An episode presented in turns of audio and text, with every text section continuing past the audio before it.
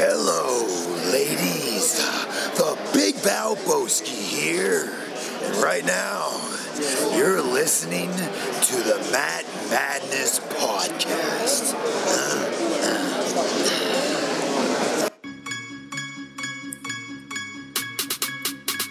They talking all of this madness, talking all of this madness, talking all of this madness. They talking all of Hello, everybody, and welcome back to the Matt Madness Wrestling Podcast. I am your host, Ron Pashery.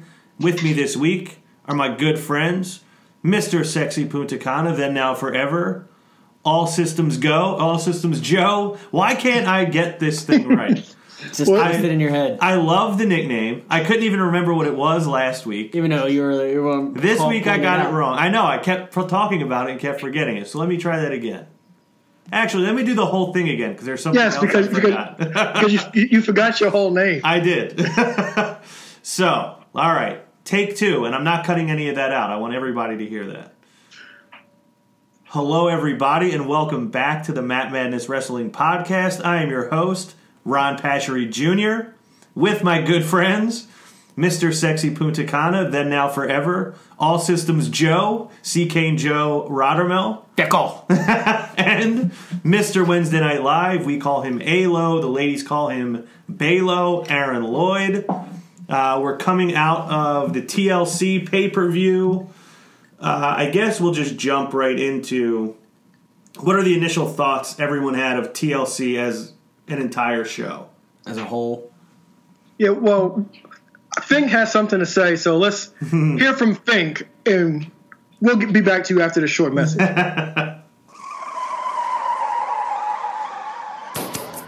The following podcast has a rating system in place. If it's a horrible show, it gets a jobber. If the show falls somewhere in the middle, it gets a slobber knocker. And if it is an amazing show, it gets the rating of ratings.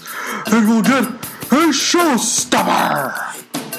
All right, Joe, do you want to take this first? Yeah, I mean, I thought it was a pretty solid pay per view. A couple matches aside, I thought overall it was it was pretty pretty pretty good jobber. I mean, um, For a jobber, it was pretty good. slobber knocker. Yeah. Uh, ALO? Well, my my first, I, I missed the begin, I missed the beginning of the show because I was heading to Eric's. So That was their I mi- probably I your missed favorite the match. best- mm-hmm. I missed the mm-hmm. best. First of all, our Truth and Carmella stole the show. Mm-hmm. He had the the loudest pop of the night. There was nothing better than him announcing their vacation was to WWE Studios, which was fantastic.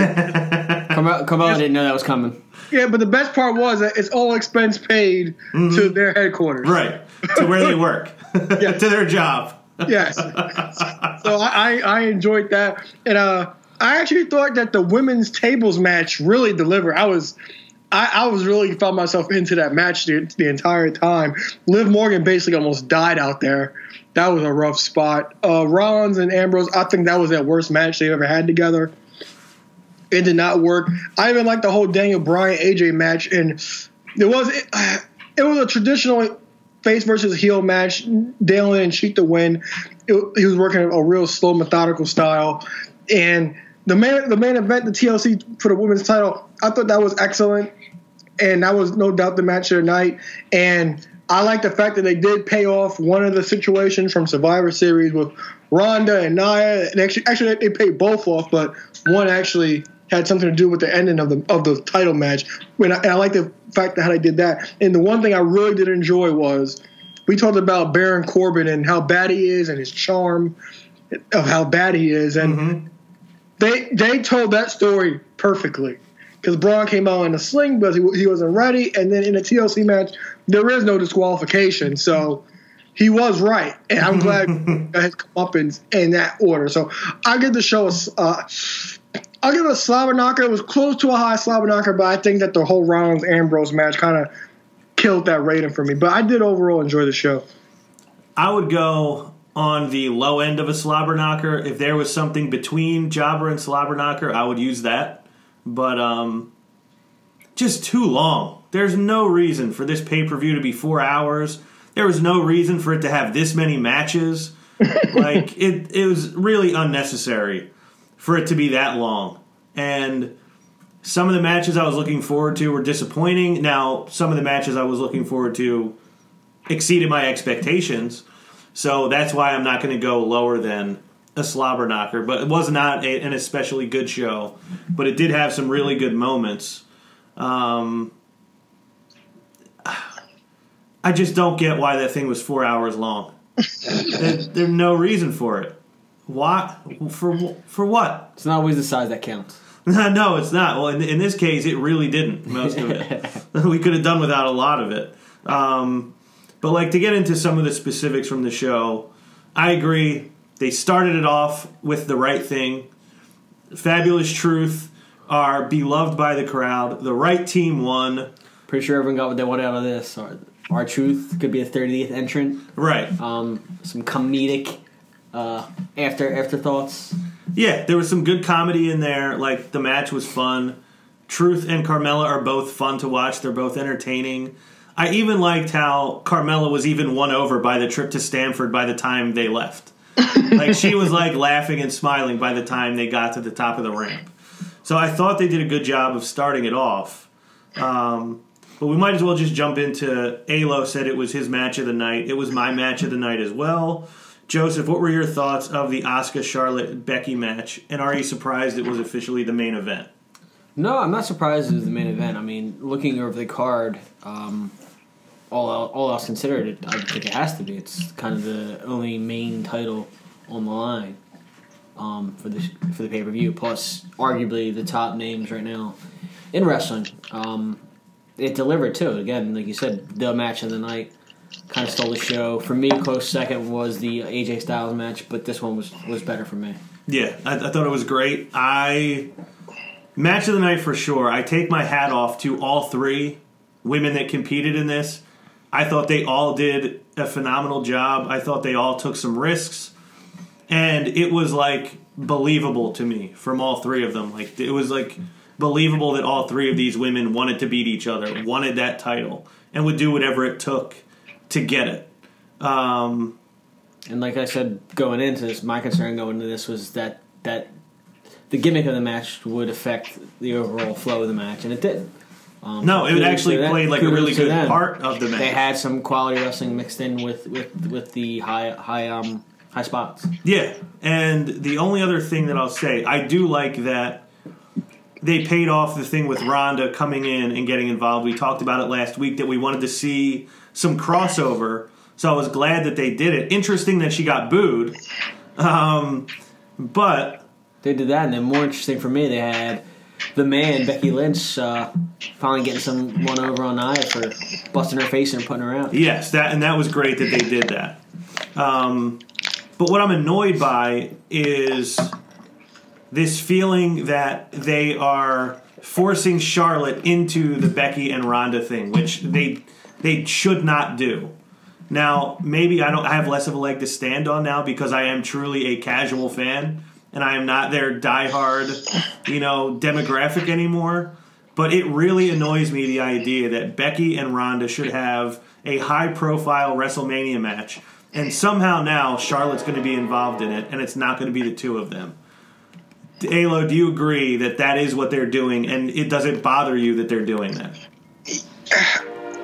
I agree, but at the same time, you have to remember that Nia, the Becky injury kind of caused Charlotte to be put into that situation. Not saying that they might not have tried to slide Charlotte into that into that situation, because remember the report the report of the main event was supposed to be Charlotte versus Ronda. I don't think they expected Becky to just get this hot.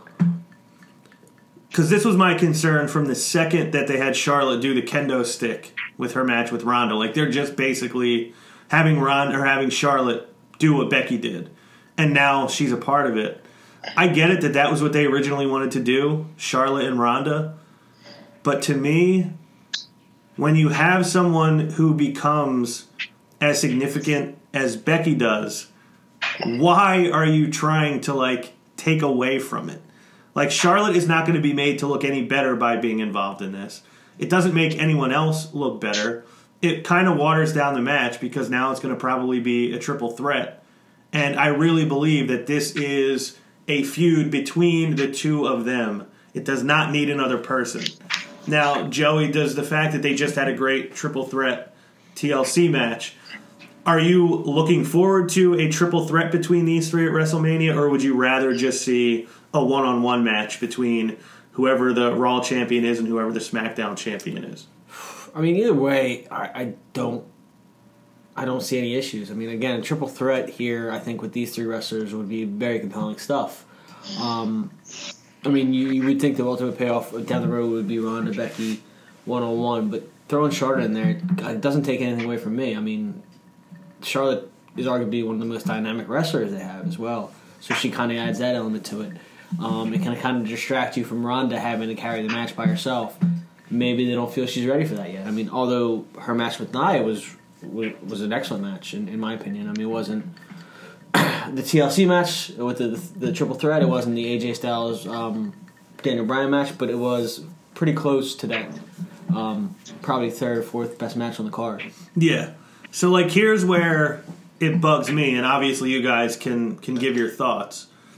We hear all the time the idea of like the the uh, IWC gets all up in arms about part-timers taking a spot from the full-timers who have like earned the right to a certain spot. And like to a degree that does bother me especially when it's a guy who's way too old to be put in that position and you're just giving us 1998 over and over again, uh, as we saw uh, a few months ago. But what bothers me about this is Becky Lynch didn't necessarily earn the spot that she has through like, oh, well, she worked full time all year. She earned it by being the most interesting thing on the show. She earned it by being great on the show, by being great in the ring, on the microphone, on social media, just eviscerating Ronda at every opportunity that she got. And all Charlotte did was like filled in for Becky and they had her assault Ronda with a kendo stick. I don't feel like Charlotte has like done anything especially entertaining or interesting. She didn't become the hottest name in wrestling. She's just Charlotte and they had her do some stuff. And like now she's part of it. And Becky did something that no one else has done in 2018, which was go from an afterthought to the most important thing in that company. Am I am I over am I getting overly upset about this? am I right? Like what you don't have to necessarily agree, but like it, does my point make sense? He's turning purple. Yeah, you, you, you, your point makes sense, and you're not wrong. But this is the thing: like everything you said about Becky was accurate. But remember, like I said in the last my last statement, it was always supposed to be Ronda and Charlotte. So they kind of, with Becky getting hurt, they kind of for, they got they kind of got forced to give us Charlotte versus Ronda early. And like I said, when that match happened, that match would over deliver, which it which it actually did. And if they still want to do that for WrestleMania, because remember, this is also supposedly quote unquote supposed to main event the show. So and like you said, everything, everything you said about Becky is 100% accurate, and they understand that. And we'll get to how we'll get to we are the authority now. We'll get to that a little bit later. But I think that I think what Becky Lynch has been doing has become undeniable, and you can't like hold that back anymore because you, you, try to do you try like remember Becky. Uh, Becky, when Becky turned on Charlotte, that was supposed to be a heel turn, but the fans were not booing Becky at all. So they kind of have to like like embrace the love that Becky Lynch has gotten and kind of have to also throw her in there too because the backlash from Nia, from the injury from Nia, and how disappointed everybody was about the match that happened in Survivor Series. That's a thing too. And whenever this match does happen, whatever variation we do get, whether Becky wins the Rumble or if we do end up get, if we get the one-on-one match or triple threat match, the payoff at WrestleMania is going to be earned whenever we do get the match. Yeah, I, I mean I agree with you a lot with the, the Becky Lynch side of it. Um, I just don't agree 100 percent with the Charlotte side. I don't think she hasn't done anything to earn this position. I think she's done a lot over the past year as far as the women's revolution to kind of earn her spot.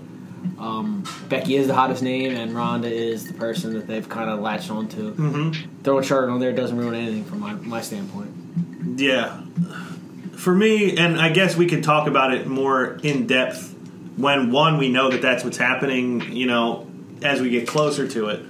For me, it just feels like it takes it takes something away from something that is really important and should be. And maybe it won't. And maybe I'll look back you know, on this show three months from now and say, "Oh, I was wrong. I was totally wrong. That match was unbelievable." Who's that guy? He's way off base. right? He was an idiot, which I very well may be. Um, I don't think you're an idiot, But- though. I think you're a very smart person. Thank you. But the match was great. Like I I got more than I expected, and I expected a lot anyway.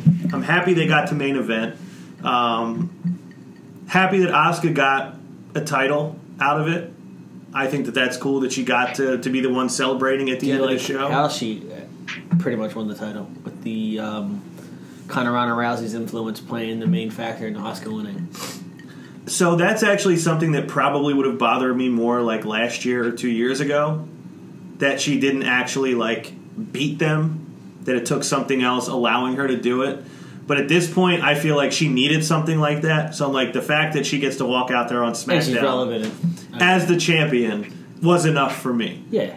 Did it take anything away from her title victory for you? No, I mean it kind of played out in the story the next uh, what was it Tuesday night um, when they're kind of complaining that they're not the ones that got beat, yada yada yada. Uh, so I saw that kind of coming, but I mean overall you have a good match and you have Asuka finally getting the title, something that we expected to take place last uh, last was it WrestleMania, Yep. um, and it kind of kind of got thrown off. We thought we thought both Asuka and Shinsuke were going to walk away with titles. That didn't even come to fruition. Yeah. that wasn't even close. um, so her getting it now, you know, it's good for her. Uh, give her just some spotlight. And the thing is, you can give Asuka the title, kind of build her up, and these two other women still stay really relevant on the show. So it gives you more storylines, gives you more TV time for the women's. Actually, do you guys think that this may lead to Becky just winning the Rumble and getting the title shot against Asuka for WrestleMania, and Charlotte just getting the one-on-one match with Ronda Rousey? Well, see, that that's the thing. Like we, we don't know yet because I remember a few weeks ago, a sheet a rumor a sheet came out and said that it was, on, it was supposed to be Charlotte and Ronda at, at the Rumble, but nothing's come out about that since. So it's, it's kind of hard to say, but I, you do have to speculate that one one of those two is win the Rumble. And if I had to pick one, I would just pick Becky. It just makes the most sense that that she's in the position of like the person who would win the Rumble. It, it reminds me a lot of like Austin back in the day. Yeah, Like it just that that narrative just fits way too well. Um, and we might as well talk about the other high profile women's matches. We've talked about Ronda to the extent that we already have. Natalya, We, we, we might as well do that too once we finish up oh, with the Ronda. other, other high profile. Yes. Sorry. so Ronda and Nia, I think we kind of came to the conclusion that this probably wouldn't live up to their previous match. But I, I honestly thought this was really good. And I think Ronda is clearly still like you see her improvement. There were some transitions she made Yeah. and some counters that she had that I just thought were really impressive. I thought Nia did a really good job. The touch of uh, Ronda kissing Nia's fist right before she put her in the armbar, I thought was like a really good touch. Um, I'm I'm like impressed. I know we talked about it last week. Her not being an attraction anymore. She's just like Ronda. Oh, she's just part of Raw. But like I thought that was a really good and really fun match and a great showing by both of them. Ayla, I think you. I, I, I might have asked you. Maybe I asked Prep last week. Like, do you think this lives up to their previous match? And whichever one it was, immediately said no. yeah. It, it was both. It was it was Both both, of you us. Oh well, you said there was not the expectation before that there is now. Yeah, Did this because- exceed what you expected? No, because a lot of this was a lot is a lot similar to the uh, the first match at Money in the Bank. It's just the fact that this had a finish, and now compared to Money in the Bank, we're not worried about what Ronda's match is going to look like because we've been, we've already been impressed by Ronda. So there now there's not much more that she can do to really impress us. Um, do either of you have any concerns about like where Nia Jax goes, or do neither do neither of you really care all that much to be concerned about it? I don't really care because she's had her time, and uh, she's been in she's been a focal point of the division since WrestleMania. A- actually, all year because she's been in, in key storylines throughout the whole the entire year. So she's Enzo, she's had, Alexa, yes, Enzo, Alexa, Ronda. She, she's had, she's had her share of time. Becky. Yes, She had her title run. yeah. So I, I don't mean to sound like an internet guy, but next man up. Joey, any concerns from you about Nia? No, I'm not don't really concerned. care? I mean, I, I feel like right now she's going to kind of fulfill the role of like a big show on on the in the women's card. Um, we'll see. Time will tell on that. I mean, we got got going to have some new na- names rolling in and kind of other names developing. So we'll see how that how plays out. But no, I'm not concerned. Yeah. Um, no, I'm not either. I mean, she kind of is what she is. She has a very unique look and style, and I think they will always be able. enforcer. Yeah, they'll always be able to like find a way to utilize that in some way. Even if there's a couple months where she's irrelevant, they'll find a way to Bring it back. to like inject her back in into a story. Um, and the other women's match that we might as well get to while we're on the subject of the women, uh, Natty and Ruby Riott. I believe I was the only one who was like, who cared about this at all when we talked about it last week. I got totally suckered in by the promo they did the week Yeah. before. The emotion Natty getting very emotional, yeah. And I thought this match was honestly really good. It, it kind of was exactly what I was hoping it would be. And if anything, and some of you will be happy about this, and Prep would probably be happy to hear this when he listens, it moved, this whole thing moved Ruby Riott up a notch for me. Like, I've been the lowest on her for the longest time, and I really thought her performance throughout this story was good, and I thought that her performance in the match was good, and obviously it ended with the right person winning. And I'm happy to see that Natty is getting like a bump because she obviously had a significant thing happen on Raw the next night. yeah, she's getting some she's getting some play out there. Do how long before Natty turns heel, Uh, well, or do She you think they even need her to? I don't think you need her to. well, it, it was. Another rumor was that it was delayed. It's supposed to happen already, but due to her father passing, that they didn't want to turn her heel at that moment. But it's long overdue. Because I remember, I thought I thought she would have turned heel while she was feuding with the Bellas because of the the whole the Bellas and Natty with their total divas connection. I thought she would have turned on Ronda back then. Oh yeah, I definitely thought it would have happened by now, but now that she wins this gauntlet match on Raw and she's the number one contender, like there's now room for some tension between the two of them. Now, Alo, what was it about this that made it better than you expected? Well, first of all, I think the whole Liv Morgan spot early in the match made made it for me because one, like I said at the beginning of the show, she almost died. Yes, S- second, she worked. Yeah, that was a second rough, a rough table spot. she Yeah, definitely almost died. And Yeah. that would have been a hell of a loss because you don't want to lose that. uh-huh, yeah, and and her like limping on Raw was, was a shoot because I'm sure she flew through that table, and the fact that she took out Sarah Logan, so like she kind of she she eliminated each member of the Riott Squad, and that's what kind of got me into the match. She beat all three of them essentially.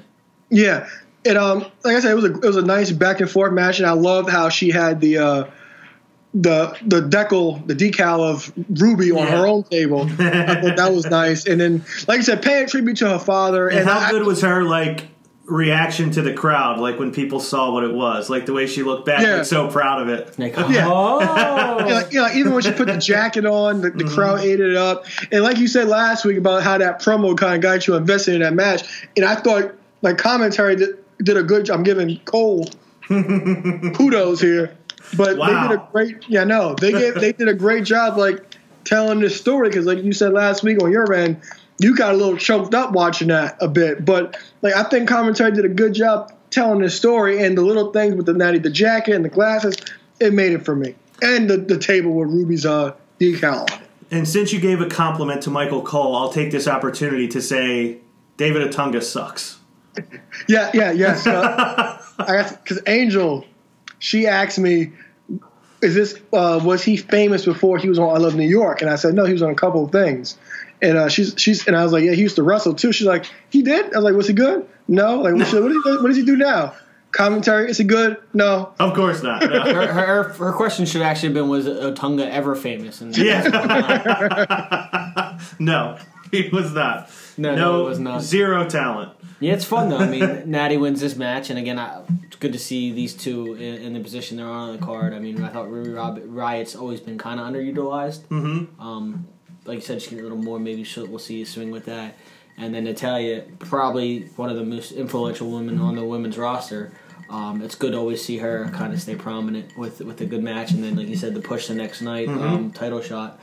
Don't think she'll win it, but it's good to see her still Right. in the mix. So, like, a question then, because, and we'll get into why when we talk about it a little bit. I purposely didn't watch Raw. Uh, I will be giving you my reasons shortly. But how many how many women did she beat in the gauntlet match on Monday? I know she beat Sasha to finish it. Uh, what, was it a s- was it a was it a six or eight woman gauntlet match, Joey? I It think think it it was was. six. Oh, was it six? For some reason, I thought it was eight. I thought it was six or eight. one Sasha other. Bayley, Ember Moon, um, Dana Brooke was in it. Dana Brooke. Natty, obviously. Yeah, Fo- and. Foxy. Okay, so it was six. And how many of the six would you say that she beat? Was it three? Uh, I say I don't remember. So, like, let's say it was three. She overcame three people on Sunday night and then three people on Monday night. So they obviously have put her in like a very strong position.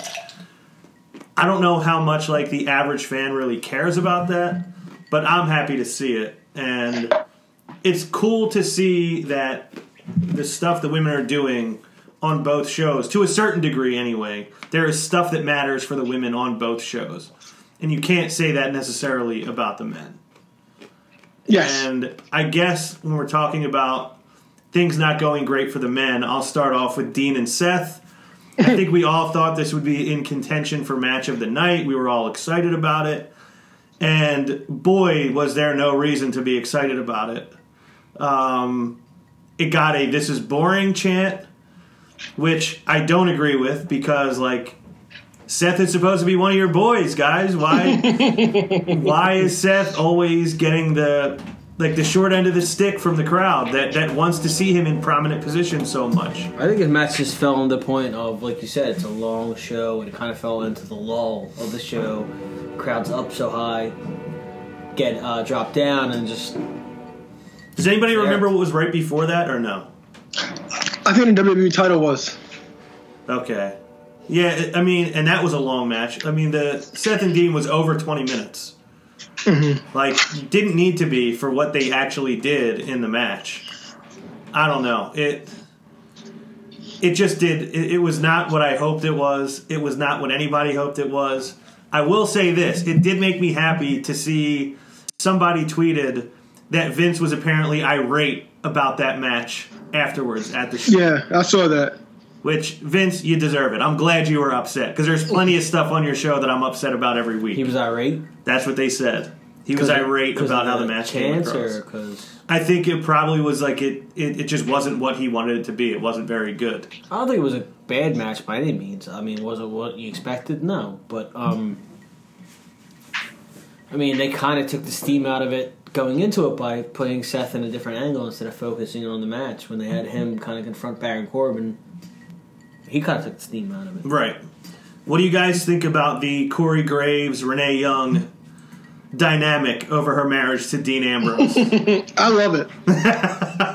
do you think this like builds to something, or is it just something that they do when he's wrestling? They'll just do it when he's wrestling. I don't think it'll lead to anything. Yeah, I like I would love, I would love for her to like just get mad and slap him one day. Commentary, I would love that, but I don't think that's going to happen.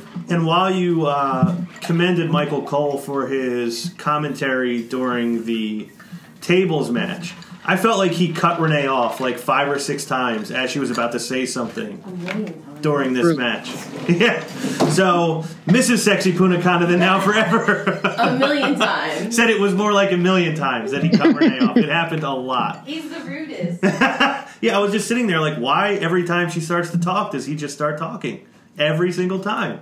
It, it really got to me. I was like, why It felt like it was personal. It did. It felt like he was doing it. It really did feel like he was doing it on purpose. Well, Cole's not the nicest guy from what we've heard. No. Uh, well, even when Renee got brought up to commentary, he tweeted about it as if like this was such an achievement for him. Like I took this woman under my wing. um, but yeah, I, the match left a lot to be desired. Uh, did they do anything with either one of these guys on Raw the next night? Yeah, Yes, some somewhat. Still, but, uh, still facing off with each other, or they're No, both. they, moved he had a match against Tyler Breeze, and um, Oh, that's right. I did see. it was it wasn't a bad match. Uh, he ended up beating Tyler Breeze, and he kind of was talking garbage, and it turns out Seth was one of the guys wearing the mask. Kind of Oh, okay. So they're still sort of involved with each Yeah, other for the time being. involved. Yeah, in, in some way. They're still seeing each other. They are. Yeah. Did Alo? Did you think it was boring? yes, Do you you, think you know, you know what's boring when my bestie isn't even, isn't even watching a Dean match. that's true? Were you guys both wearing your matching um, wife beaters for the match? yes, Good, Nice. as you should be. And your your uh, Bane coats. I don't have one yet. Okay. But is, I this- was look- is it I on your Christmas list? Christmas is I right was around looking the corner. one now. I don't think we need to spend any more time talking about that because clearly nobody really liked it. Um, but the match right before it, as we mentioned, Daniel Bryan and AJ Styles. I honestly didn't like it, but I that may be more for me about that was about the point when I was like, oh my god, how long is this show? and the match was long. It wasn't really a fast paced match. And I, I didn't feel very invested in it. I think I said that on the show last week. Like, it just didn't feel meaningful to me at all. And, like, I noticed that there were points in the match when it's like five minutes must have gone by, and I have no idea what even happened. So, did this. Is it me, or was the style of this match not necessarily exciting? It wasn't. What did you like about this match, Joseph? Well, I think it had a lot of different elements. It had some technical elements. It wasn't like a high flying match. Um, I like the way it kind of had the back and forth. There was some some good transitions, and times when you weren't sure exactly who was going to win. And again, uh, I mentioned it before going in hand that if we're going to have Daniel Bryan win, he should have the clean win, and he kind of had that. So, like, part of it for you though was about like there was actual suspense as to who's going to win this match. I don't Part of it, know. yeah, part of it. And Ayla, what did you like about it? A lot of the same things like Joey did. Like he said, the whole technical aspect of it. I we talked about. Well, I talked about earlier how Bryan was working like a slow, methodical style, and there was nothing too flashy in this match other than except for stuff from AJ. And like Joe said, like the inside cradle out of nowhere, I thought that was a, a nice finish because we've been talking about. AJ's got the short the short end of the stick. He's been low blow God knows how many times this year. And it was Has good. he been low blown more times than Renee Young has been interrupted by Michael Cole? Oof. Photo finish on that one. Yes. But but continue with your thought. Yeah, so like like that finish came out of nowhere, and like like, like I said, Bryan did a great job wor- working working on a limb, but I, I see your point because when you see these two when you see these two on paper having a match, you would expect more of a fast paced match, but there was it was way more of a technical aspect on Sunday. Yeah, and two things. So one, one thing I want to say is a statement. The other thing I want to say is a question for the two of you. So the statement is, I did enjoy that finish. I felt like for the match that they had, for the type of wrestlers these two guys are, I would like to see that sort of a finish more often. Because if the technical wrestling is a part of what they do, why not have that kind of play into how one guy wins? You know, you don't necessarily need to knock the guy unconscious No. to pin him or submit him. gotta roll. Sometimes, yeah, sometimes you just get the better of him. You know, it, it's just the way it works sometimes. So, yeah, I like that that was part of the match. And the question is, is this something maybe like a week from now that's worthy of like going back and watching on its own? Not tainted by the fact that I had been watching the show for like two and a half hours before that came on. And feeling like, oh my god, there's at least another hour and a half of this left. I would think you should. Yeah, I think I, I would too. And just kind of pick it apart for what it is. I mean, I always look at Daniel Bryan as someone who kind of he can wrestle any style, and he wrestles the style that he thinks best kind of combats his his opponent's style. Right. Like AJ Styles, fast, high flying. So Daniel's going to be more keep you keep you grounded, lock you up. So it's like he's playing like the matchup Mm-hmm. more so than. Yeah, all right. Yeah. So maybe I'll do that. Maybe I'll make it a point to watch it as a standalone. Yeah, because I I watched because like I said I missed like the first two hours because I went to Eric's, so I missed I I, I, I came First in two on hours. the what uh, did you watch? No, I was out. The other two hours. Yeah. so I was out, and uh, so I, I was out. So I got the. I think I got the Eric's during the the Nia Ronda match, and then I watched the rest of it today, and I rewatched the AJ match, and it's a lot better when you're not sitting through four hours straight. It, yes, I, I will attest to that. That it is always better that Yeah, way. you definitely have emotional high, ups and downs, in your and lulls yourself when you're sitting there watching that much wrestling. Yeah. Uh, so we brought up Corbin earlier. I was happy that they at least paid that off, where like some of the people that had issues with him were able to take out their frustrations on him. It's kind of close to the way we saw it going, but it definitely played out a little different with everyone kind of getting involved. Yeah, I, I'm not gonna lie. I did enjoy Baron Corbin coming out and thanking the crowd for the warm welcome, which is not what he got. And I think he said something similar the next night, if I'm not mistaken. Oh no, when he came out the next night, he was kind of like, "Okay, okay, I get it," like acknowledging that he wasn't receiving a warm welcome, but like almost like I haven't really done anything wrong. Um, so I, I thought that was at least entertaining. Um, Very, it was campy, entertaining, and it kind of gave you the ultimate finish you wanted. Corbin's not in charge anymore. Corbin's not taking advantage of wrestlers anymore. And it was fun the first night. I think maybe the next night they did the kind of same thing on Raw. Overkill on Raw. They could have could have played it out a little differently. It would have been nice to have him see just a regular match with Kurt Angle and him lose. yeah. Um, is there anything else that happened on TLC that is worthy of talking about? Um, you took. Did you give your thoughts on R-Truth? I, other than I loved it, I mean, we talked okay. about our I'm happy. I- I'll, I will again though. He's worthy of me mentioning again. Maybe- I am thrilled that they won because that was a pairing I was dying for when the thing started. Um, I named them the Fabulous Truth before WWE did, so I'm happy about that. and I'm thrilled that he's going to be number 30 in the Rumble. And of course, I love the whole thing with him. Tomorrow being 30 as well. Yeah, I- and I love the whole thing of him booking a, an all expenses paid trip to his job. And he was super excited. all inclusive. like it was going to be the biggest Yeah. surprise. Stamford, Connecticut. And I believe there was one point when when he said like Carmella was guessing, and she says like Barcelona. He's like, no, think bigger. Rome, no, think like tropical and more exotic. like there's no place. Stamford, Connecticut. There's no place less tropical or less exotic than Stamford, Connecticut. Like, come on, yeah, I, I loved all of it. I mean, you could kind of touch upon the uh, tag team triple threat match. Yeah, that, I did have that in my notes, and my note is like I don't remember it. It was another match I where don't like. He it faded ended, and. I was like, I have you ever been in your car driving and like you're like I just got drove for ten minutes, I don't remember any of it. Like you're just zoned out. That's how I was during this match. I watched it. I wasn't even doing anything else, and it was just like got to the end. I was like, I have no idea what happened. I mean, I know who won, but that's about it. You just kind of like black back in. Yeah, blacked out, it, it just in. like none of it like actually like penetrated my brain. It like nothing got in there. It was just like, oh, that happened, and the bar retained. Uh, did it? Did you think it was good? Did it live up to your expectations? Was it, just more it was good, but didn't live up to my from these guys? expectations. It wasn't like knock me down. Like I mean, you had these three t- tag teams in there, and and you expect a lot more from them, but it wasn't bad either. Didn't put me to sleep. I didn't. I didn't black out. you didn't black So out like. I did. Um, one thing in there is, I mean, you got the triple threat, and it's two te- two men in there at one time, and you always think when they have that situation, why is one guy going to tag that other tag team in? Right? Yeah. Why would you ever do that? I mean, that kind of element kind of like uh, it should have been three on three. It's one thing if it was like an elimination match when Yeah. you you don't want to get tagged in, that you're going to avoid getting tagged in. But yeah, if the whole thing is if you're not in the ring, you can't win. Why would anybody ever tag Tag you in in? someone that's not your ta- tag. Just make an agreement with the team you're in there with to start out. Like, all right, we're not tagging, right?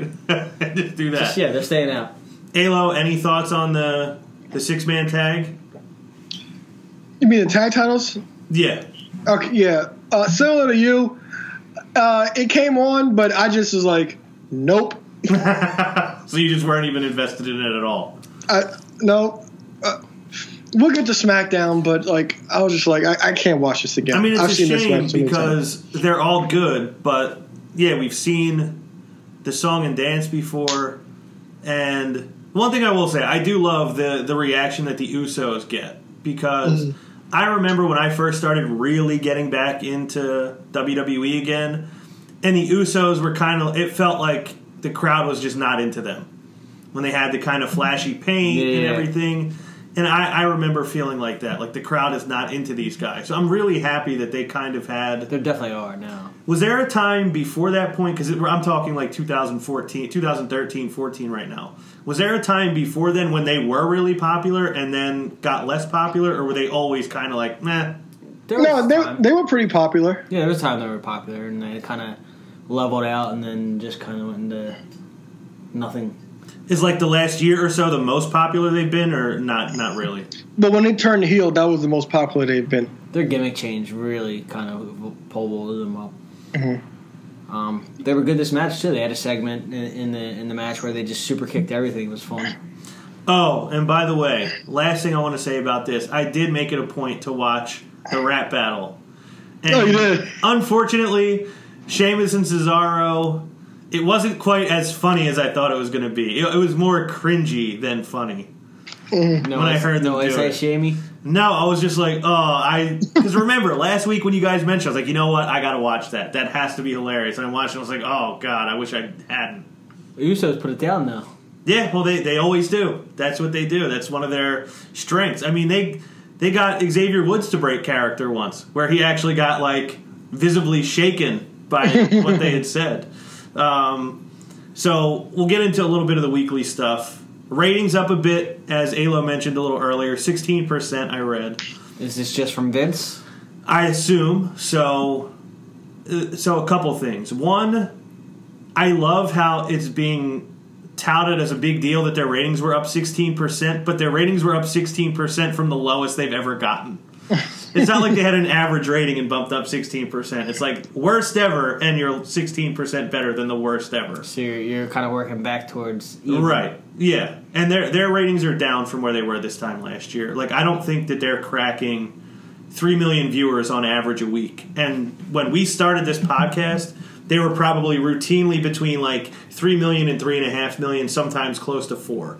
And now they're like 2.3 million to 2.5 million, sometimes maybe getting up to like 3.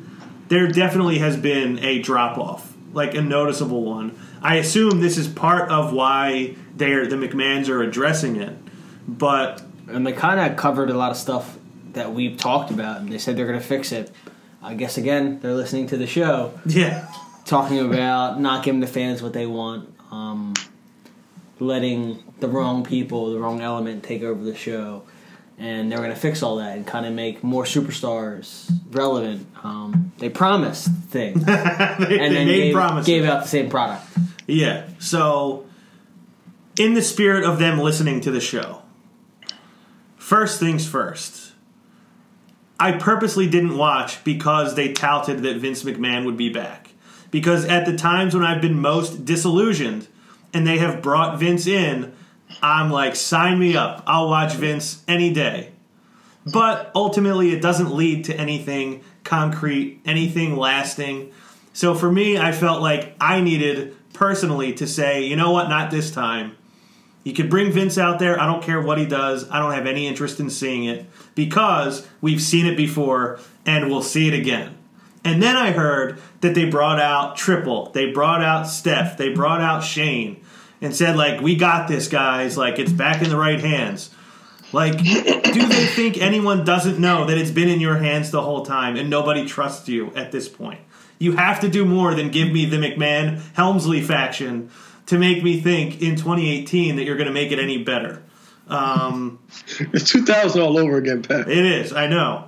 It's been 2000 all over again since we started this show.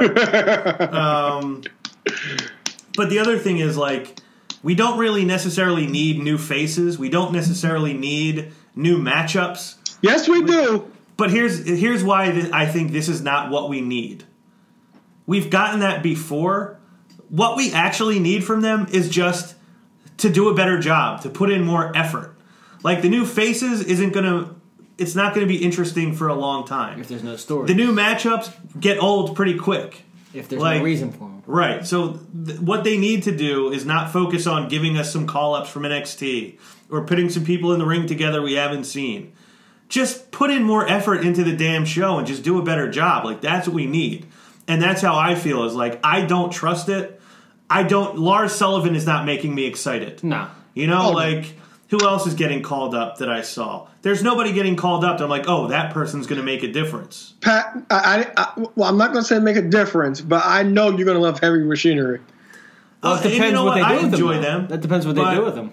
But like, yeah, my thing is, if they make them be a thing and it's like real, They won't be a they won't be a thing. You'll like they'll be good the first two weeks, and then they'll be on main event at some time. Right, but like that's my thing is I need to see you deliver a product that is worth my time because Vince, Steph, Hunter, Shane, you guys have wasted way too much of my time the last couple years. You're not going to waste any more. And if you do something that is worth my time, I will start investing it again. But like I'm not interested. I'm not interested until you have done something. Now I will give them a little bit of a break because they do this whole thing on Monday, and as we talked about, I think before we came on the air, this coming week and the following week are both tape delayed shows. You know, Christmas Eve and Christmas, New Year's Eve and New Year's Day. It's going to make it difficult for them to do something interesting and entertaining. Yeah, I mean, so I, I, will not judge. now. Yeah, I won't judge happens. on the next two weeks, but that third being week. yeah, Third week.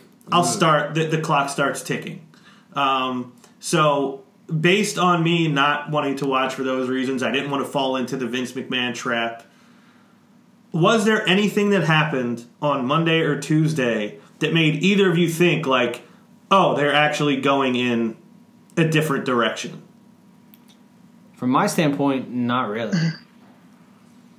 Again, On both shows, it felt like that.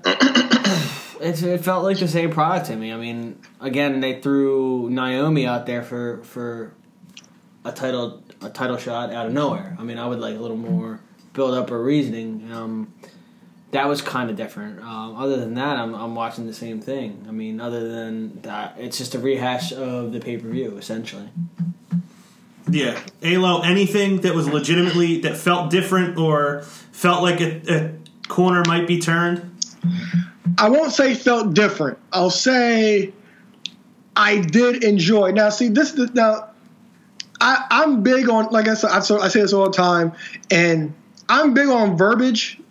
And you kind of gotta listen to what they say because sometimes people take it saying they say this when they re- said this, but they really didn't say that. They said, for example, the whole Triple H versus Undertaker for the last time ever, one on one.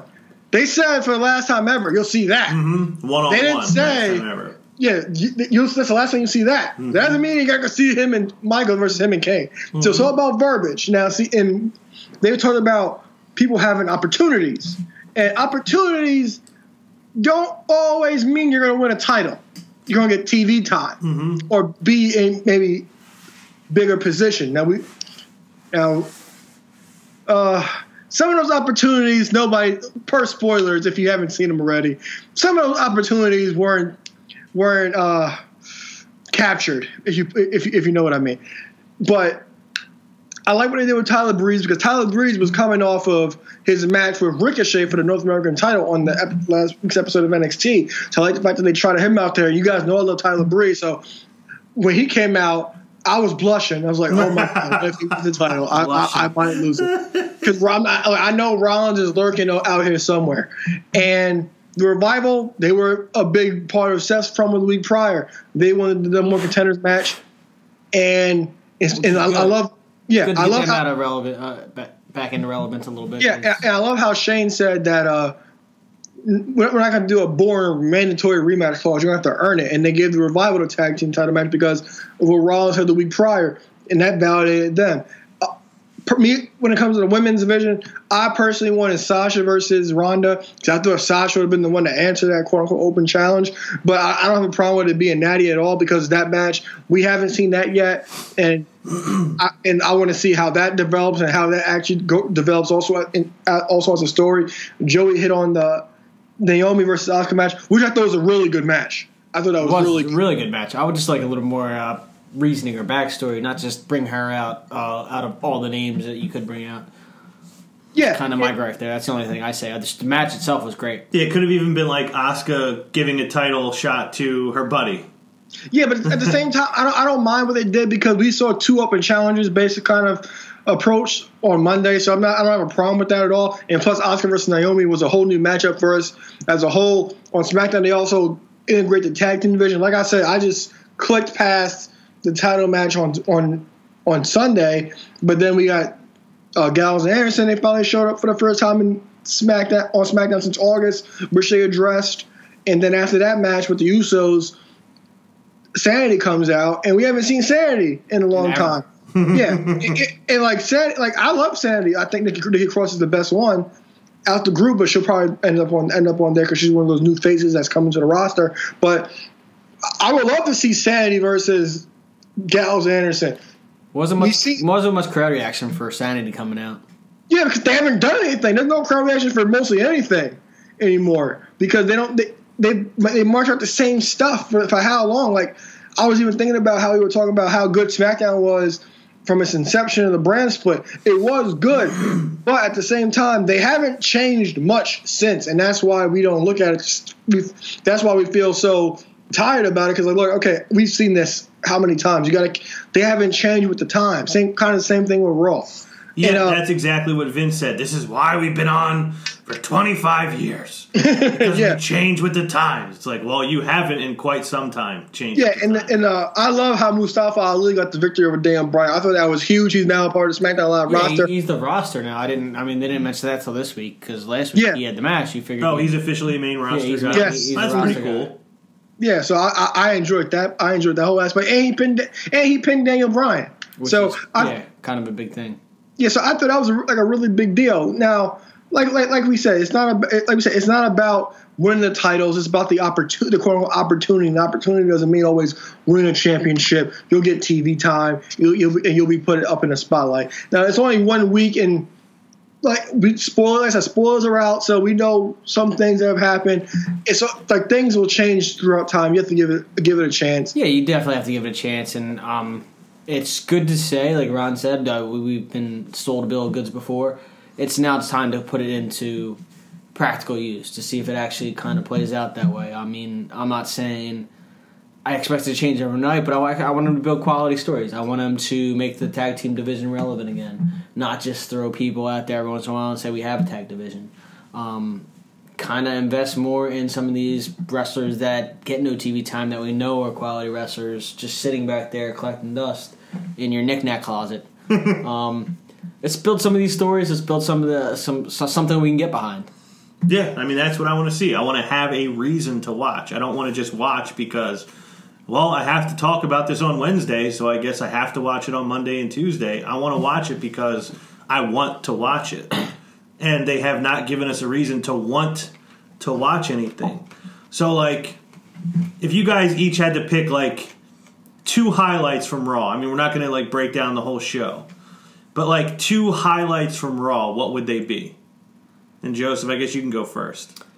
Let Ayla go first. All right. Highlights. Uh, so not a lot. Not even two. Two There is is. even You just tough. got to think about it and kind of think back. Yeah, like- what like- like the I- moments that kind of popped for you. Mm-hmm. you, you know, like I said, I, I love that Tyler Breeze got the opportunity, so I guess I can count as one.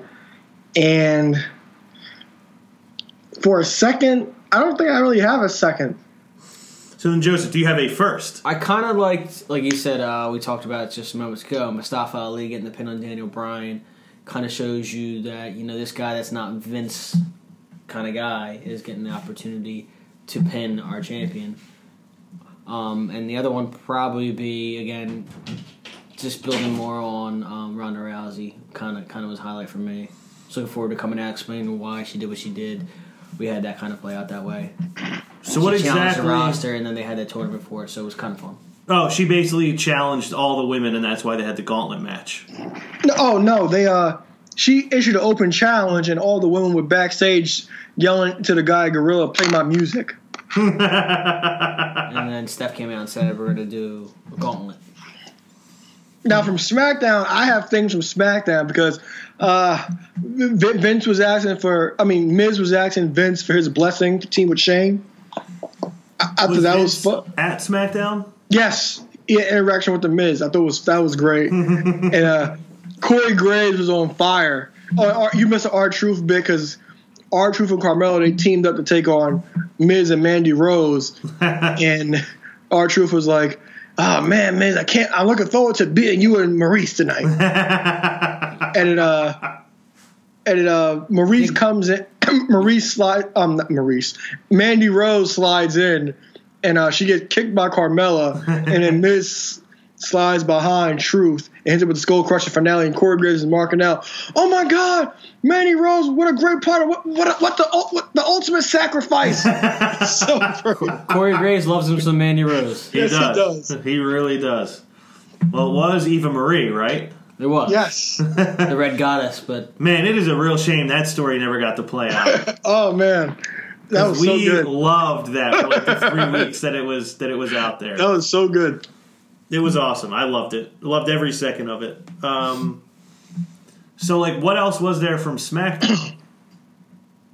That that was about it. It was pretty quick, quick and straightforward. But wait, that that tag match took up most, I don't think almost a half hour. The last half hour of SmackDown. oh, really? Yeah, hmm and like you said, we said we talked about the tag team action that we had: Gal and Anderson versus the Usos, and Naomi versus Asuka. That took up a nice chunk of time too. So that's just that's most of it. Rusev cut an excellent, excellent promo backstage against Shinsuke Nakamura. Nakamura came back with his own promo with clips of Rusev from from Total Divas.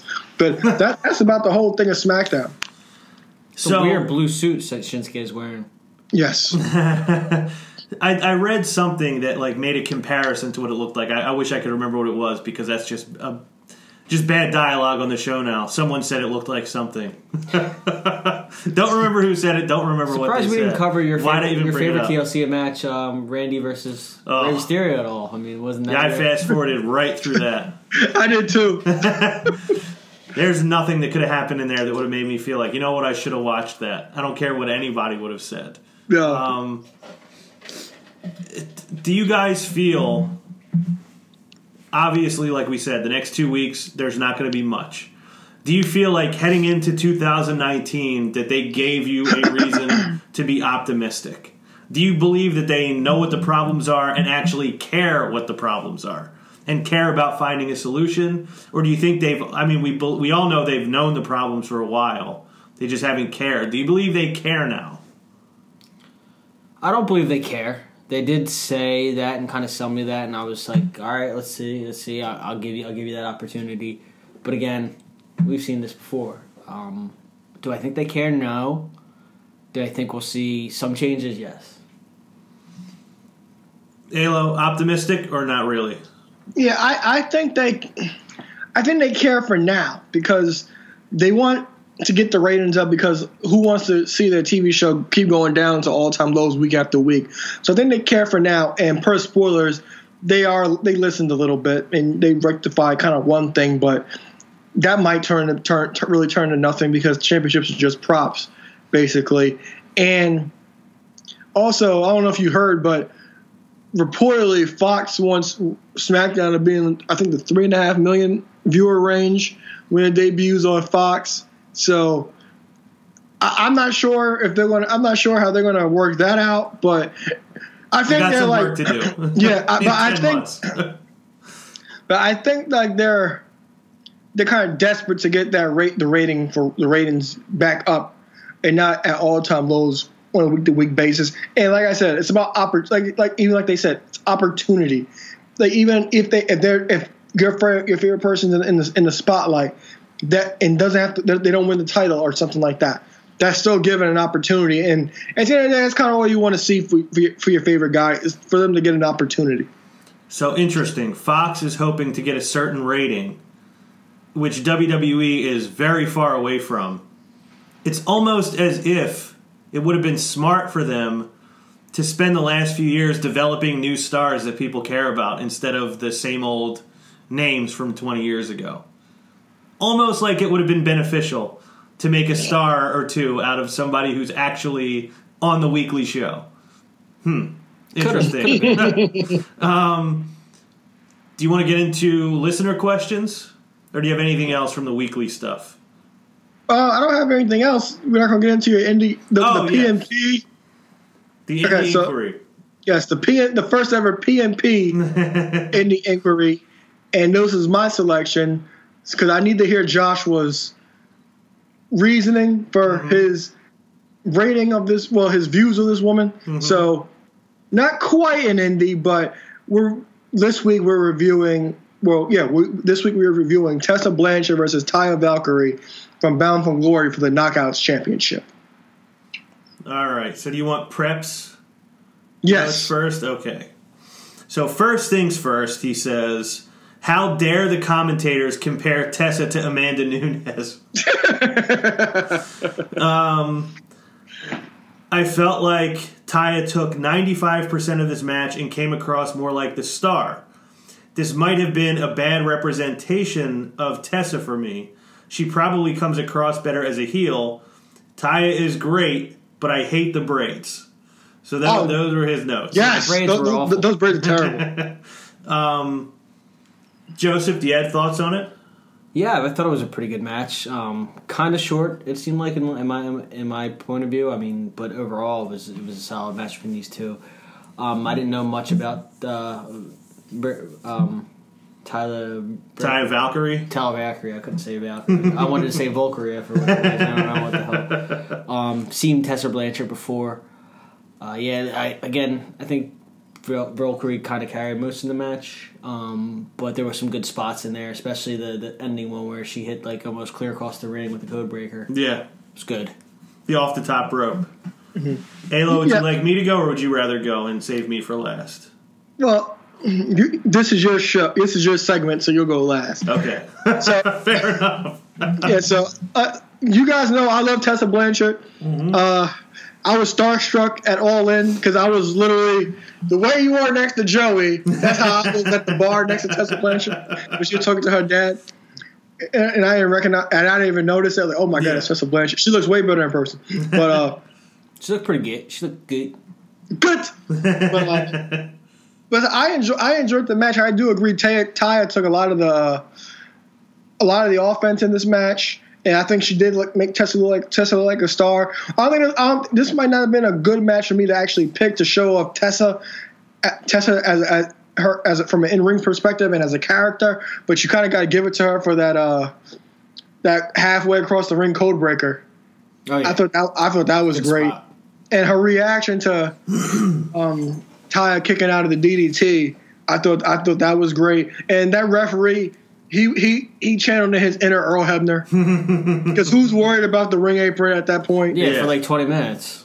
yeah.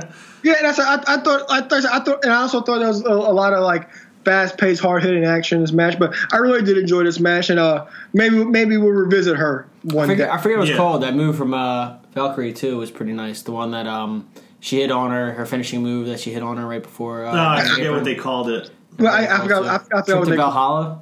Yeah, Something something, like that. like that. Road to Valhalla, I think is what it was. nice. It is. Um, so my thought, like first thought, like you're probably right. This was not like the best showcase for Tessa Blanchard, but it is clear that she is very good. Um, she has like an ease of movement and like a smoothness of movement that like a lot of women you see don't have. Like this is one of the, the big complaints I had with Shayna Baszler at first was like everything was so slow and like overly deliberate. And it's like this does like this looks like what I think people who say oh you know wrestling's fake right? It's like what I th- I feel like those people think wrestling looks like. So she's like very smooth in the way that she moves which which I appreciate.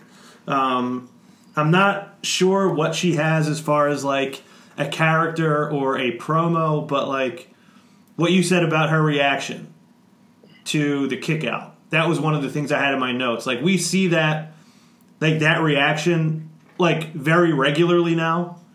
Like you see it in almost every other match. There's a kick out and the person just looks stunned or defeated. I thought hers was like like a next level type of reaction. It wasn't like the generic reaction you get from most people. So that gave me hope of there's something more there than just in-ring wrestling ability. There is some semblance of personality and performance that she has. yeah. Um, Now, ha, now, granted, you like you said, you haven't seen much of her from outside of the ring. Now, what were your thoughts on her when she came out for her entrance? Because I think she just.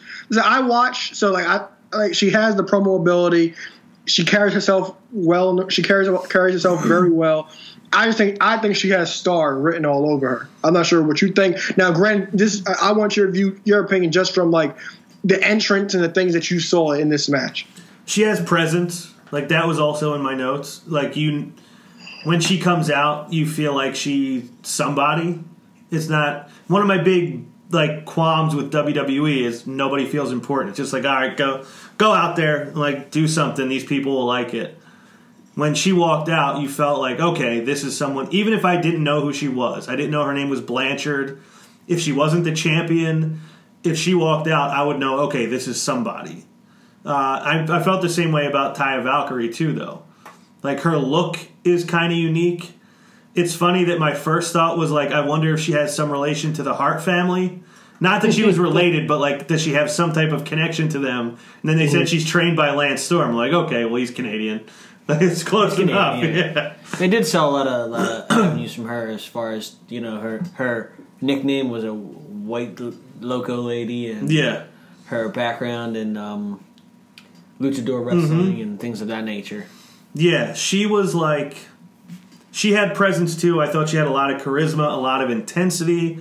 Her choke slam, whatever that was, was not great. um, I don't even know if I could call it a choke slam, um, but she definitely felt like she could be something. I don't know how old she is, so it's possible. She's ah, she's young. She I think she's like 23. Okay, so that that was one of my questions. If she's that young, she has a long way to like develop. Like she could be a big star. Like there's a lot of room to grow. It's a high high ceiling. and she doesn't have that ease and smoothness of movement that Tessa Blanchard has. Like she can do some impressive things. Oh, you, you- oh, you mean Ta- how is Taya or yeah, Tessa? yeah, yeah, Taya. Oh, okay. Give me a second. Yeah, oh, if Tessa's 23, there's obviously a long way for her to go. Mm-hmm. But I'm like wondering is is Valkyrie more of like a prospect? She's she's she's 35. Okay, so she's older. So there's no She's over the nowhere to go but where she is. Mm-hmm. There was yeah, like her movement. You could see some of it was a little bit labored or slow, but I did think that she was interesting, and I thought she was fun to watch. I did think the match was good, but yeah, Tessa Blanchard. I definitely see the potential there, and I have no doubt that like if she wants to, within two or three years, she'll be somewhere under the WWE umbrella. I just don't know if that's where she wants to be. Yeah, she definitely got a lot of feel and presence to her. She could definitely come in tomorrow and make a difference in, in the women's division. I mean, I could see her getting put into NXT and being right, right in there with the people at the top. Yeah, I don't think they offer her a contract. I, I read something that she was upset about that. No, really. Yeah. So it was. I assumed that it was more her not being interested than them not being interested in her. No. No. So that is her goal to eventually get there, I, I'm assuming because she was worked anyway. because she worked NXT taping before she was in the first Mae Young Classic. So I, I, I was shocked that she wasn't signed. Yeah, I'm kind of surprised too. Now maybe that's a case of them saying, you know, she's pretty young. She needs some more work. Need some more seasoning. Yeah, which she clearly has gotten now. Um, I know she's in the gym all the time. She's very diligent about her body and her work ethic. So I know that that's something that will reflect well with Vince and Triple. So I wouldn't be shocked to see her there. But no, I, I, I see promise in her, and I do see a presence in her that not everyone has. So obviously, there's a lot that goes into being a star in wrestling, which that stuff I haven't gotten the opportunity to see yet. But I do see like the raw material there that she could be something that matters. Now, uh, before we go to listener question, oh, by, uh, by the way, I, I have the nominees for the sh- for the award show next week to go to too. But uh, Joey, are you? Is, is there anybody that's coming up? Because we saw the Heavy Machinery, EC3, Nikki Cross, Lacey Evans, and we already know S- Lars Sullivan's coming up. Is anybody you're excited for? Of those names, Yes. I want to see how they use EC3. Obviously, I, I have some prior knowledge on him watching Impact. Um, I thought he was good in that in that in that promotion. I haven't watched him a lot on NXT, but I mean, used the right way, I I like to see how how he plays. He could definitely step into the main picture and be. Joey, I'm glad you said that because I watched Impact, so I know Yeah. I, I kind of had a feel for EC3. But when I see EC3 coming to WWE, you know what I see? What? I see Bob Lashley 2.0. Oh, I hope not. Bob Lashley 2.0. I, I, I, I see I see nobody caring. I see Ron and La- I, I, I see last listener questions coming in that he hates all, all the way over.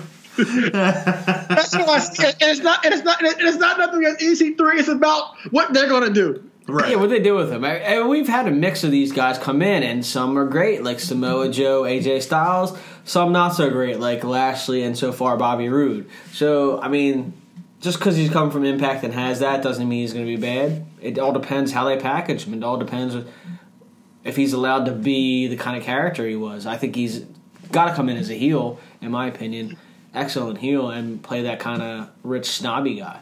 Yeah, because I, I can see it now. Me, you, and me, you, and Prep defending him, and last listener questions coming in, and then Ron's going to hate him when he watches YouTube clips. I see it happening right now. I, I, I, I, I can picture it happening right now. You can see But it in the- the stars. I can see it far away. I, it's it's right there. It's in my face. I can see it right now. But uh, the person I'm looking forward to the most is Lacey Evans. I love Lacey Evans. The whole uh, act like a lady gimmick. Yeah, I like love it. Distinguished lady actor, Yes. whatever you want to call it. I love it. And uh, she's not one of those women that you got from the independent circuit that uh, that has, has like a big following, like this high work rate. She's good in the ring, but I think she has the character thing down pat, and I think that they'll take to her pretty well in the main roster. Like I, I love the women's right and how uh like I, th- I think after she wins, she uh take she has like a handkerchief so like she wipes his hands off or something like something like that. I love that, and I have like big expectations for her on the main roster. I, I, I think she'll end up on Raw, and uh, I think EC3 ends up on Raw too. So EC3 has a little bit of a leg up with me because he's not an indie darling. Yes, That he I'm was gonna- a WWE. That I'm not going to want to just eviscerate every opportunity I get. I feel like he's not the guy that that, that crowd would like. So he has a little bit more of a chance with me than he would have otherwise. That's a step in the right direction. like Bob Lashley, what he didn't have going for him was he was part of that like WWE era that like I didn't like.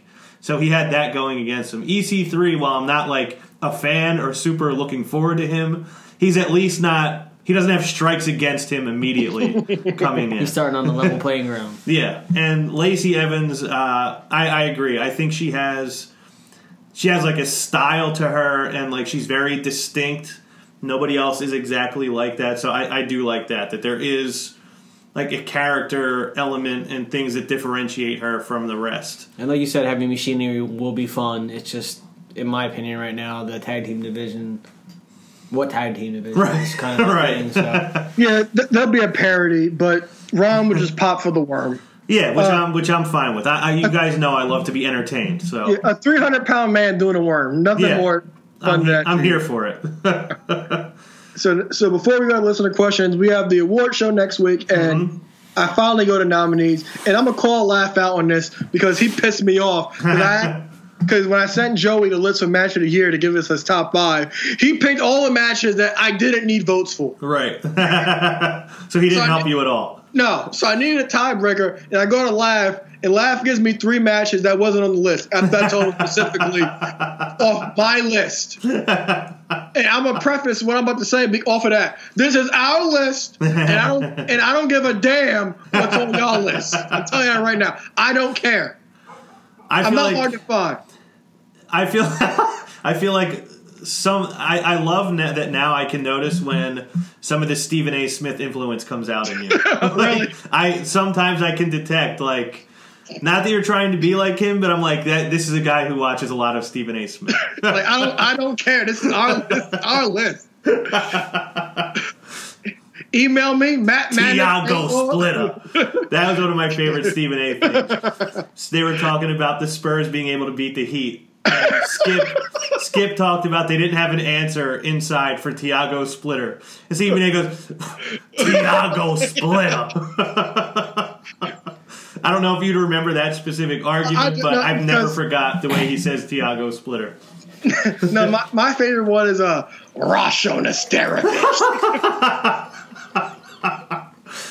Oh my god! Because he, he was terrible. I don't want to derail this show into a Stephen A. retrospective, but there's one more thing I have to mention. I have despised Stephen A. as an enemy of the process for like four years now. And all was forgiven when I saw him mosey into that bar in Dallas with the Saints gear on the night they were going to play the Saints. I was like, all is forgiven. That's amazing. That he, I think he even had like a piece of straw in his mouth. It was amazing. But then he even heightened himself more to me when last week, I assume you had to have seen this, when him, Max, and Teddy Bruschi were discussing the Chiefs Chargers game that was going to be on whatever it was Thursday night, Monday night, I have no idea. But everything Stephen A said was like factually inaccurate. He, first thing he says, like, you know, I'm looking at Spencer Ware. And they're like, and Max Kellerman is like, Spencer Ware is out. Oh, that's right. I was mistaken. He follows it up. But I'm thinking Tyreek Hill. I'm thinking Patrick Mahomes. I'm talking about for the San Diego Chargers, who are now the Los Angeles Chargers. I'm talking about for the San Diego Chargers. I want to see Hunter Henry and how well he's played all year. Hunter Henry hasn't played a game this year. And then he said, and he's going up against Derek Lewis, who, or Derek Johnson, whoever it was, who isn't even on the Chiefs. Everything he said was wrong. And I don't know if he just didn't know what was going on. I don't know if this was a bit. I have no idea, but I was like, that's amazing. Everything he said was inapplicable to the game. So Stephen A. Smith is, has now become a legend to me. I'm talking about Spencer Ware. Oh, he's out. Oh, you're oh. right. Oh, God. I was mistaken. I apologize. Oh, God. yeah, it was amazing. If you have not seen the clip, remind me to text it No, to you I. I, I listened to it because I, I listened to it at work. So I, I catch that. Hunter Henry, the way he's played all year, and just Teddy Bruschi's face is just like, what is happening right now? And like that's what somebody said. I think Stephen A. Smith just broke Max Kellerman and Teddy Bruschi. so it was amazing. or was it I, just- I really don't know. I, I I don't even know if I ever want to know if it was on purpose or not. I just love that it happened. Oh, God. Everything that came out of his mouth was just like building on top of the last thing. It was amazing. So Um, good. So nominees. Oh god, so good. But that but that wasn't that was not quite I meant I really meant what I just said. Oh yeah, yeah. Oh yeah, I don't think you're doing a bit. It's just No. sometimes I can hear like I, I'm dead influence, I'm dead serious because I already know I'm gonna get I'm gonna get people. I, I will. I will name names if you want to hear names, but I'm gonna get people complaining. Oh, this shit. No, that match is better than that. I don't care. All right. So, our superstar of the year: Roman Reigns, AJ Styles, Tommaso Ciampa, Seth Rollins, Becky Lynch. Women's superstar of the year: Charlotte Flair, Carmella, Becky Lynch, Ronda Rousey, Alexa Bliss. Breakout star of the year: Adam Cole, Ricochet, Shayna Baszler, Ronda Rousey, Roderick Strong. Talking on this Madness Award: Carmella, The Miz, Elias, Tommaso Ciampa, Samoa Joe, Becky Lynch. Now I put six on that category because I couldn't pick five. I think I'm going to do a write-in vote for the winner. you already know who I'm voting for for the Talk Yes. Madness Award. Uh, other than the Matt Madness podcast, no. Yeah, that's who my wrote-in write-in vote would be. Okay. All right, so tag team in the air. Undisputed Era, New Day, The Bar, Mustache Mountain, or the Usos. Show of the year, WrestleMania, SummerSlam, TakeOver New Orleans, TakeOver Brooklyn 4, Evolution.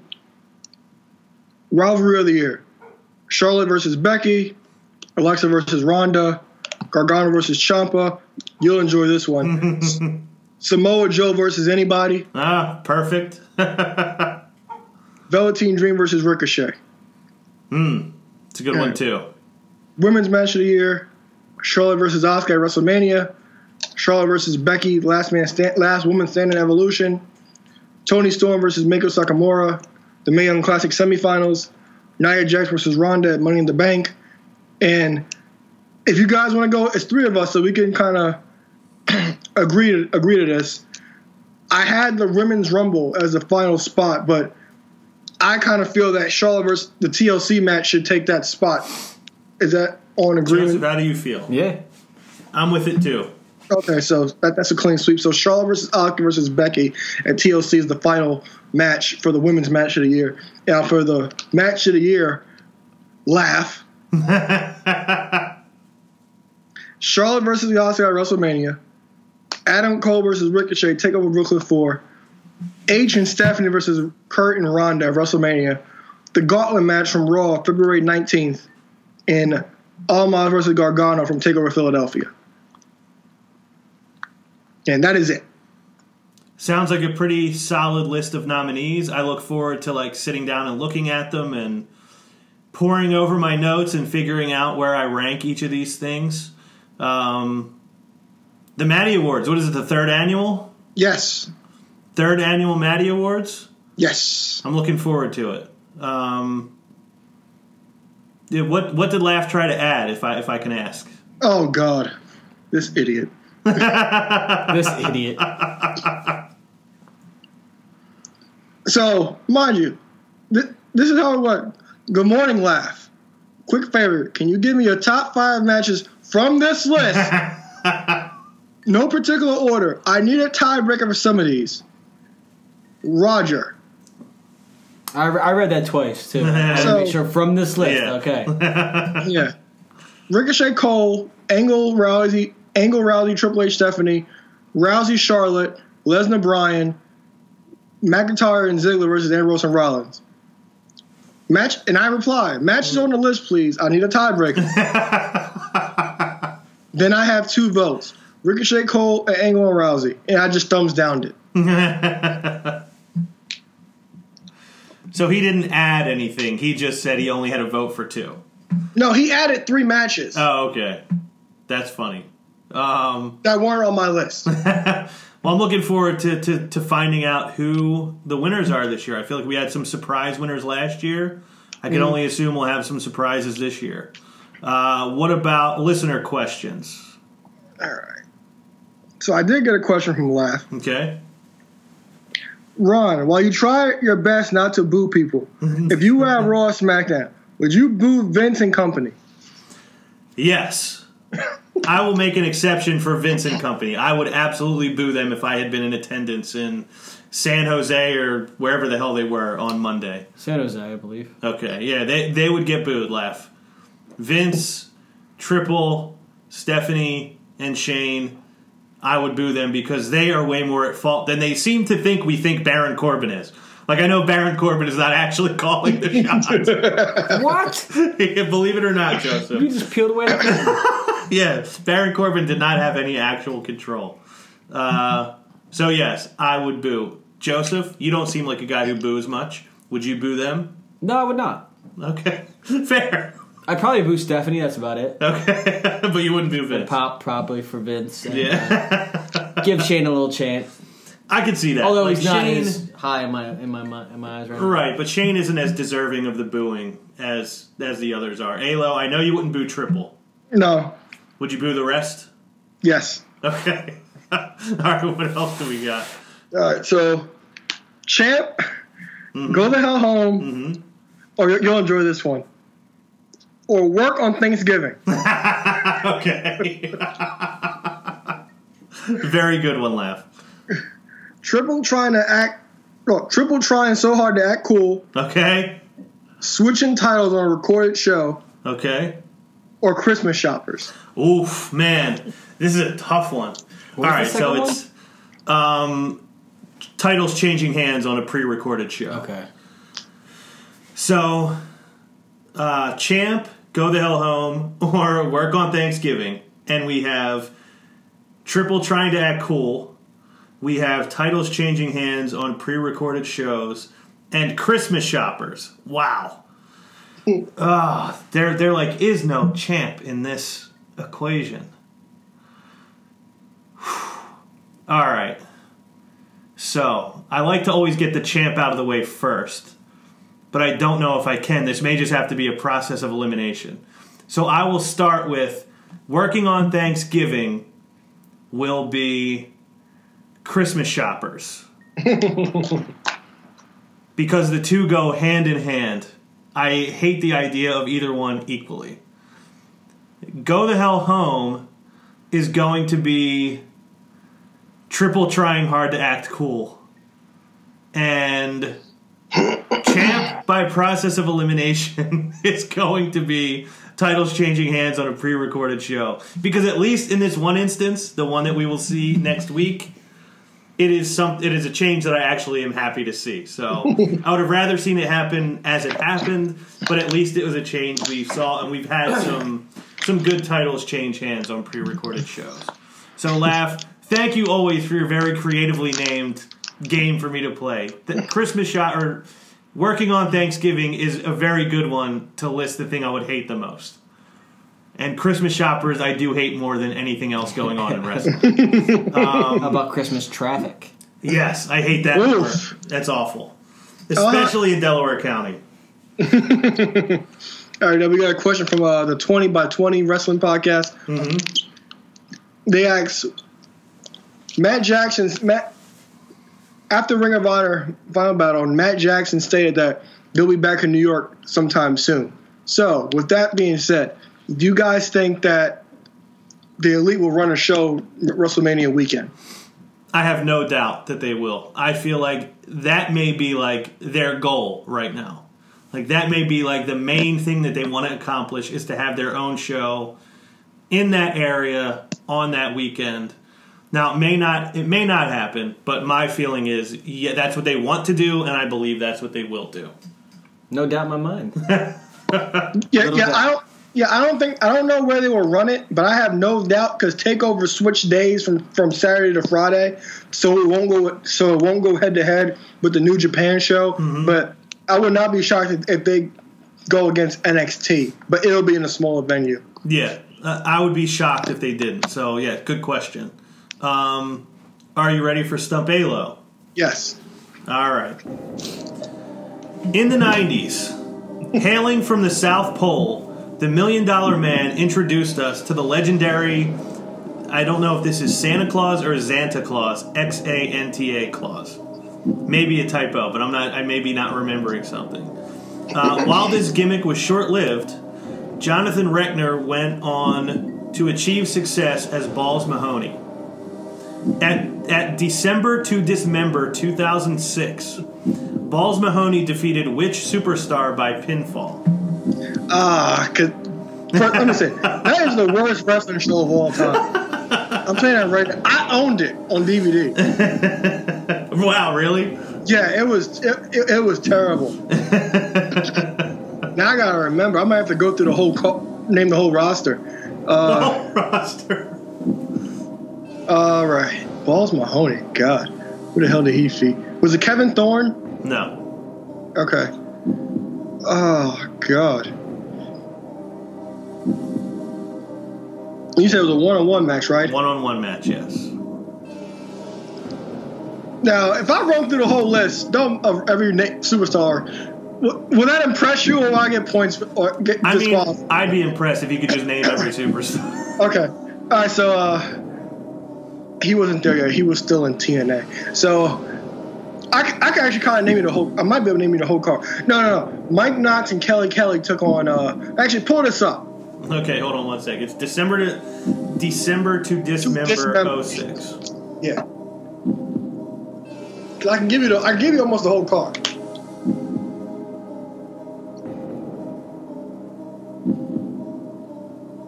I got it right here. Oh, okay. Yeah. So the first match was the Hardys against MNM. Uh, Wasn't the Mike first Knox- match? Well, I that, think that's, that's not like kind a of pre- heat or a pre-show. Yeah. Yeah, the first match was Hardys versus MNM. Uh, Mike Knox and Kelly Kelly took on Kevin Thorne and Ariel, I believe. Am I, am I right there? Mm-hmm. Okay. Uh, Elijah Burke and Sylvester Terkay. Who the hell do they face? I think they face FBI. yeah. FBI. Yep. Okay. Uh, Balls Mahoney. Who the hell did he fight? Gosh, it was so terrible. It's, it was the second match on that card. Really. Mm-hmm. Stipulation match too. Well, in the the extreme the extreme elimination chamber, that was Lashley, Test, Hardcore Holly, uh, RVD, Punk, and Show. So that's six right there. he didn't face Sabu. Um,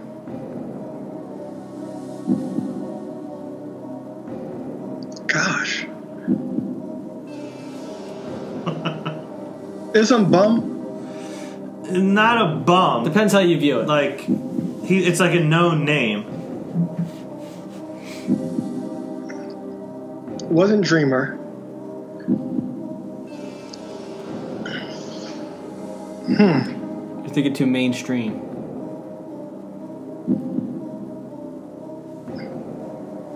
Balls Mahoney. You say he won. Yes.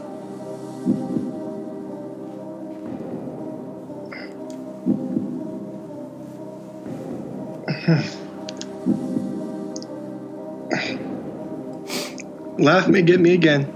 So I'm at two percent here. So I'll give you I'll give you a hint. It was a stipulation match. If we told you the stipulation, you would know who the person is. Yeah. Okay. Like it, it would give away who it is.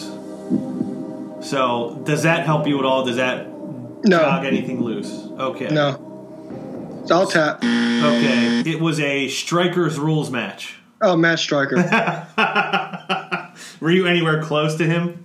No, I forgot all about it. Cause see, I was trying to think of who was in the new breed. Because they, 'cause they had a uh-huh. stable called the New Breed, and Matt Striker was in it. I was trying to think of guys who was in that uh that stable because it might have been one of them. But he was the one guy I didn't remember. So stumped, but you did name I think the entire rest of the card. So I'm always impressed by that. Oh, the um, worst show of all time. Yeah. Uh, But Pash, I'm sorry, but uh, but but I was looking at I was looking at Elijah Burke. I was looking at Marcus Paul. I was looking- Hunter Henry and what he's done this season. Spencer Ware.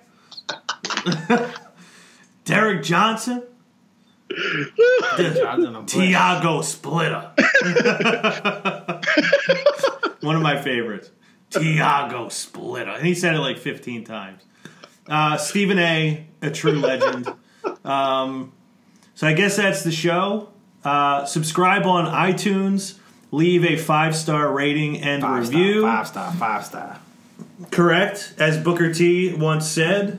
Um, Joel Embiid, come trust the process with us. LeBron, throne is, is open uh, for you as always. Alo, would you like to move some merchandise? yes, what a maneuver on to embrace the madness.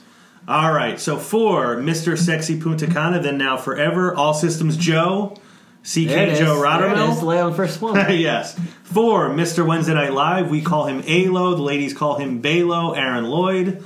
I am Ron Pashery Jr., and we will see you next week. Hop on the top rope, about to land with his elbow. Got him down, put him down right now, hit him with the palm handle. Tuning up the band, y'all don't understand. Fist of Superman, it's a summer slam. Here we go again. Fans marking man, man, I hate my balls. Shut the Vince McMahon, it ain't safe to land off the cell. Fans love it, ain't hard to tell. Talking madness, awesome. Well, what I'm cooking, man, y'all off the smell.